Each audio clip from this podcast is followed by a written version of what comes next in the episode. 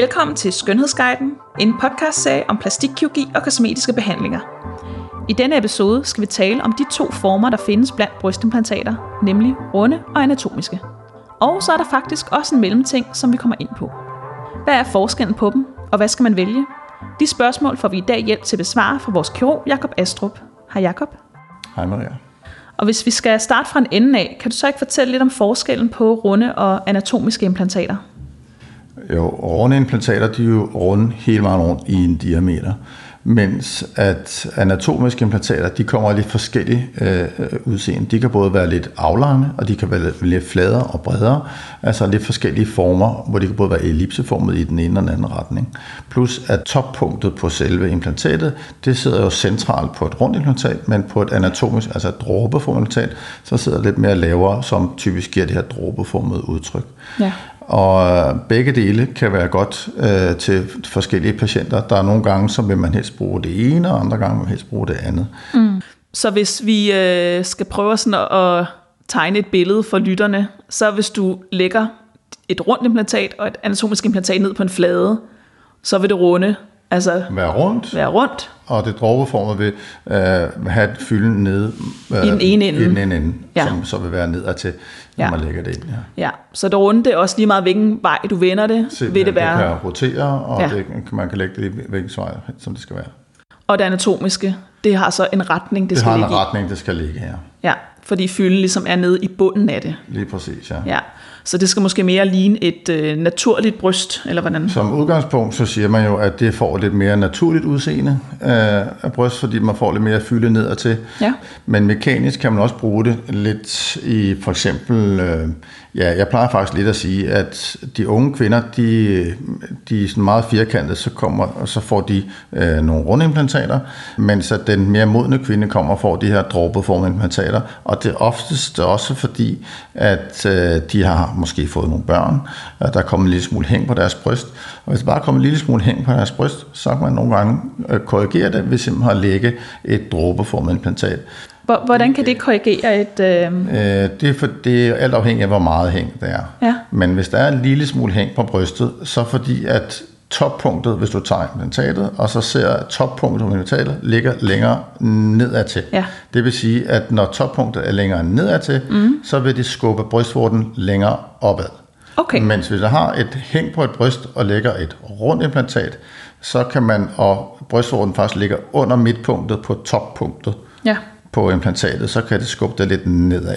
Okay. Øh, så at det kan være gavnligt at lægge øh, i nogle tilfælde et dråbeformet implantat på folk, der har en lille smule hæng.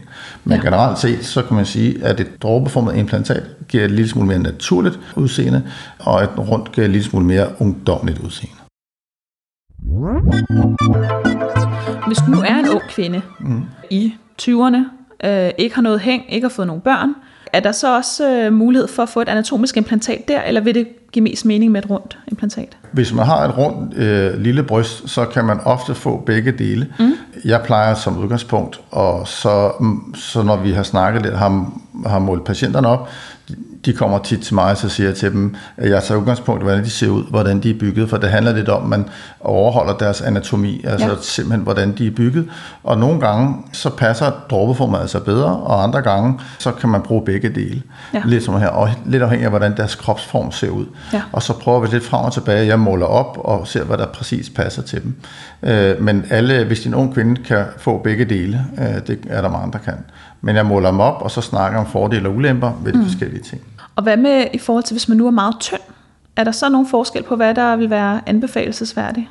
Øh, ja, hvis man er meget tynd, så vil jeg i hvert fald anbefale, at man får lidt øh, hårdere implantat, det vil sige et dråbeformet implantat, ja. eller det, der hedder Cursive 2, som er lidt mere stivere i gelen.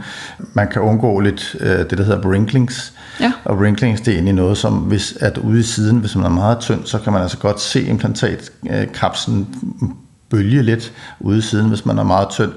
For at modvirke det, jo større implantatet er, og jo blødere det er, øh, jo større risiko har man sådan for at få det.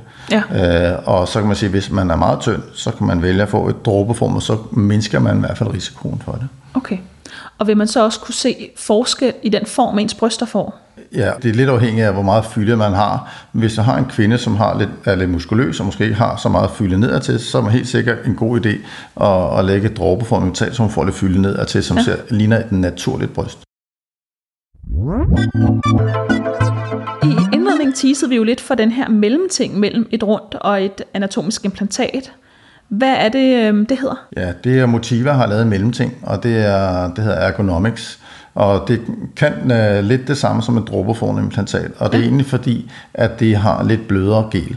Det vil sige, at når man uh, ligesom rejser et implantat op, så gelen for den er blød, så falder den en lille smule ned og ligner det, der er det dråbeformet implantat. Er der nogle uh, tidspunkter, hvor det giver mening med sådan en mellemting mellem et rundt og et anatomisk? Ja, men altså unge kvinder kan også få det her, så får man ligesom uh, det gode fra begge verdener. Ja. Hovedsageligt så passer det hos dem, som, som ikke har haft noget vægttab og har en, altså en stram hud, som kan holde fast på det, for det er lidt mere levende implantat end det andet. Så vi anbefaler det til dem, som, som uh, har et mindre bryst, uh, eller har en, en, et, et lidt stramt uh, brystkasse, vil jeg sige. Ja, og nu ser du jo det bedste fra begge verdener, fordi at uh, en af de andre store forskelle mellem et rundt og et anatomisk er jo, mm. at det runde kan man dreje hele vejen rundt, uden at det uh, ændrer udseende, mens det anatomiske ligesom har en vej, det skal vende, en top og en bund, ikke?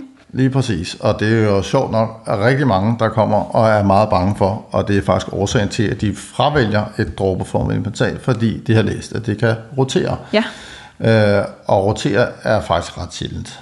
Okay. Øh, og, og det handler i bund og grund om, at når man lægger implantat ind, så skal lommen være præcis den størrelse, øh, som det skal have, som det passer til. Hvad, til, hvad lommen? Hvad mener du med Lommen, det er der, hvor man lægger implantatet ind under musklen. Okay. Og det gør man i 99 procent af tilfældene ja. lægger man et implantat ind under musklen, og så øh, dækker musklen det øverste del af implantatet, og ja. så i løbet af 14 dage, så danner kroppen den her form for kapsel.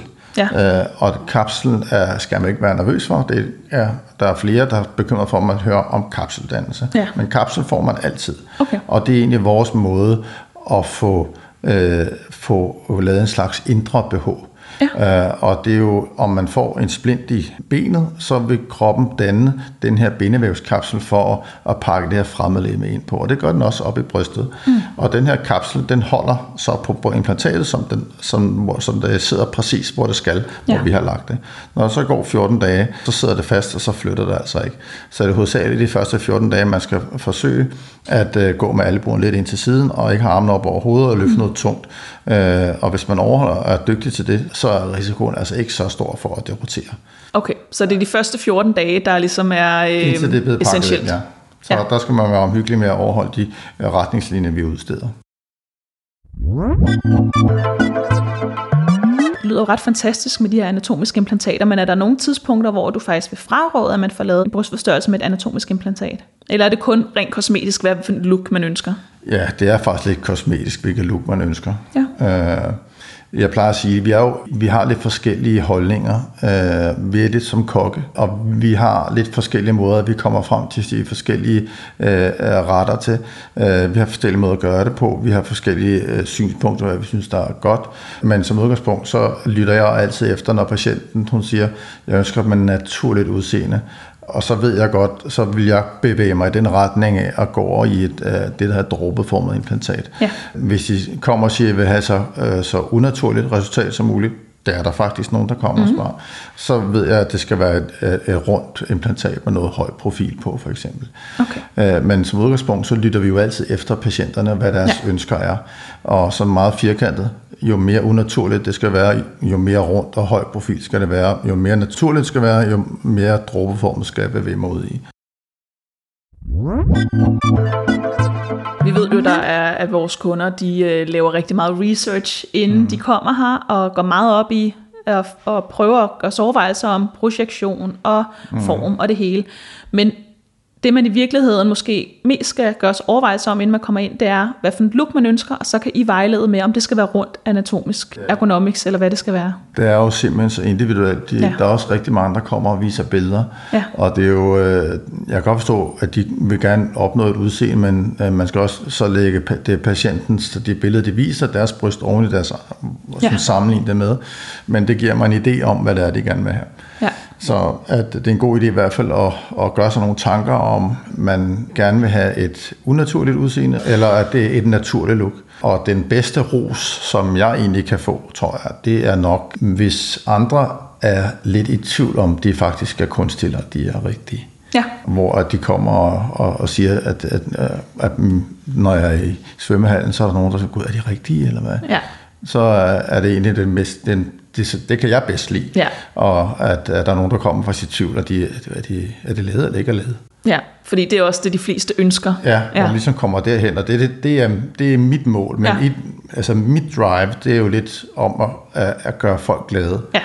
Øh, og jeg lytter til, hvad, hvad folk siger, og så skal jeg skræddersy den løsning bedst muligt til patienten, som er både inden for patientens anatomiske rammer, mm. men så også inden for de rammer, som jeg synes er, er, er, bliver godt. Ja, og det er jo det, de fleste ønsker, men der er jo selvfølgelig, som du også sagde, nogen, der gerne vil have et meget fake look, hvor ja. man virkelig skal kunne se, at ja. de har implantater. Det er ikke naturlige ja. bryster, det her. Ja. Og det er jo også okay, der er vi jo ikke ja. smagsdommer, men vi vejleder jo selvfølgelig bare det, efter. Så er der mange andre ting, man skal sørge for, som jeg skal øh, vejlede patienten ja. i, Så man skal komme og være meget ærlig med, hvad man ønsker, og så kan man blive vejledt ud fra det. Ja, jo mere ærlig man er, jo, jo nemmere er det nok at få det resultat, man egentlig gerne vil have. Ja.